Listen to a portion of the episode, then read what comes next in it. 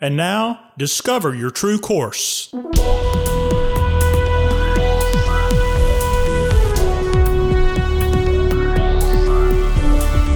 This podcast is a production of True Course Life and Leadership Development. Your host, founder and president, Dr. Michael Godfrey. Hello, and welcome to Discover Your True Course. At True Course, we meet high achieving, successful professionals at the intersection of their personal and professional lives. We join them on their way to be more, see more, achieve more, and finish without regret. It's a complicated, confusing world out there, and the way through is often unclear. Who do you trust to help you sort it out? True Course is a trusted guide for leaders and teams who are already achieving success and fulfillment in their lives and work, and they're looking for more. We utilize a unique, custom designed learning process that helps individuals and teams with advanced skills to reflect on their practice, discover problems, solve those problems, and create the future they hope for. In particular, Teams learn to communicate, collaborate, and share leadership more effectively and profitably than ever. Engaging in this process can position you to respond to the world around you in intelligent, flexible, and resilient ways. With True Course as your guide, you'll successfully navigate the challenges of this volatile, uncertain, complex, and ambiguous world. Manage associated stress and conflict. Draw out the best from others. Find greater resilience and achieve more than you could have previously imagined. Organizations we serve become places where people love to work, serve, and be customers. In today's episode, I want to ask you a question Are you in a whirlwind of busyness and stress? Well, here's what you must do to manage the experience and make it count for the future. If you aren't already busy and stressed, this season of the year can push you to the edge if you let it. Unfortunately, you can become unaware or numb to your state of busyness and stress. Please reflect on these statements in light of your current experience to help raise awareness and to frame things up. When talking with potential clients about busyness and stress, I hear, can't people use common sense and avoid stress?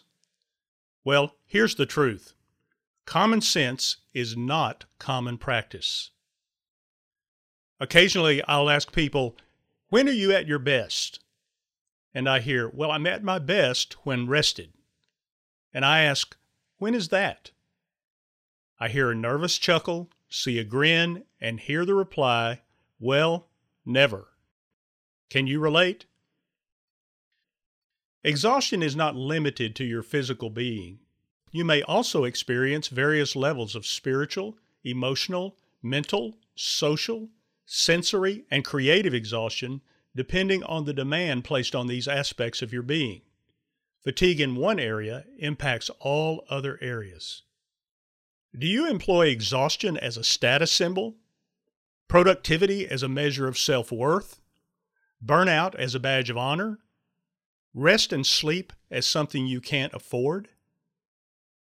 Is your constant busyness an anesthetic for numbing the loss of identity, self esteem, and deeper meaning in life? Here are some tips for adjusting perspectives and actions and rediscovering depth. See the end of this article in our e-zine for some supportive resources. Number one, ask yourself, how does being so busy serve me?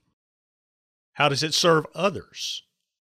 Try to determine how you may be using your busyness to fill your needs for safety, belonging, respect from others, or even self respect. Is it working? Are you getting the results you want? Number two, determine, as much as you can know now, what you believe you must accomplish before your death. Focus your energy on those things as top priorities.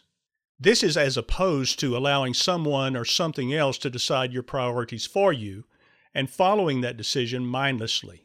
In the e-zine, you'll see a link to the result of my personal work on this. Number three, eliminate current activities or commitments that do not contribute to number two. Be sure to consider the demand on all aspects of your being, as mentioned above. Number four, fearlessly and kindly say no to invitations or pressure to engage in new activities that do not contribute to number two. Number five, pace your exertion, allowing an ebb and flow or an oscillation in your energy use.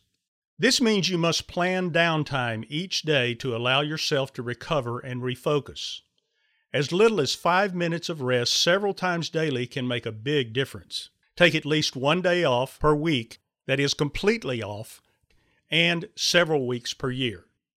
Number six, rest your brain using meditation, which can include progressive muscle relaxation, breath focused meditation, body scan meditation, mindfulness meditation, loving kindness meditation, thought observance, yoga or other movement based meditation, or guided meditation. None of these are necessarily religious, though you can incorporate prayer into your meditation practices. Number eight, avoid spending time in relationships that drain you. You're not a bad person for choosing whom you will spend time with and whom you won't. Number nine, take time to celebrate completing tasks. This means you take time to reflect on what you've accomplished and appreciate what you did well and what you learned. Share your accomplishments with others. Number 10, honor your makeup. Whether you're more introverted or extroverted, you will expend and recover energy uniquely. Know what this is for you and honor it. Avoid trying to be like everyone else in this regard.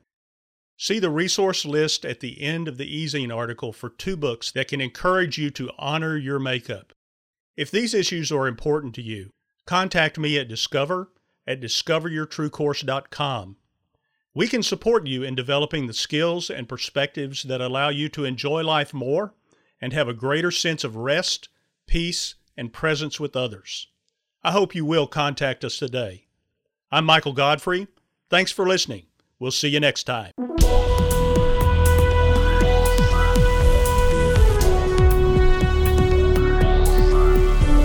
This has been a production of True Course Life and Leadership Development. Copyright by J. Michael Godfrey, all rights reserved.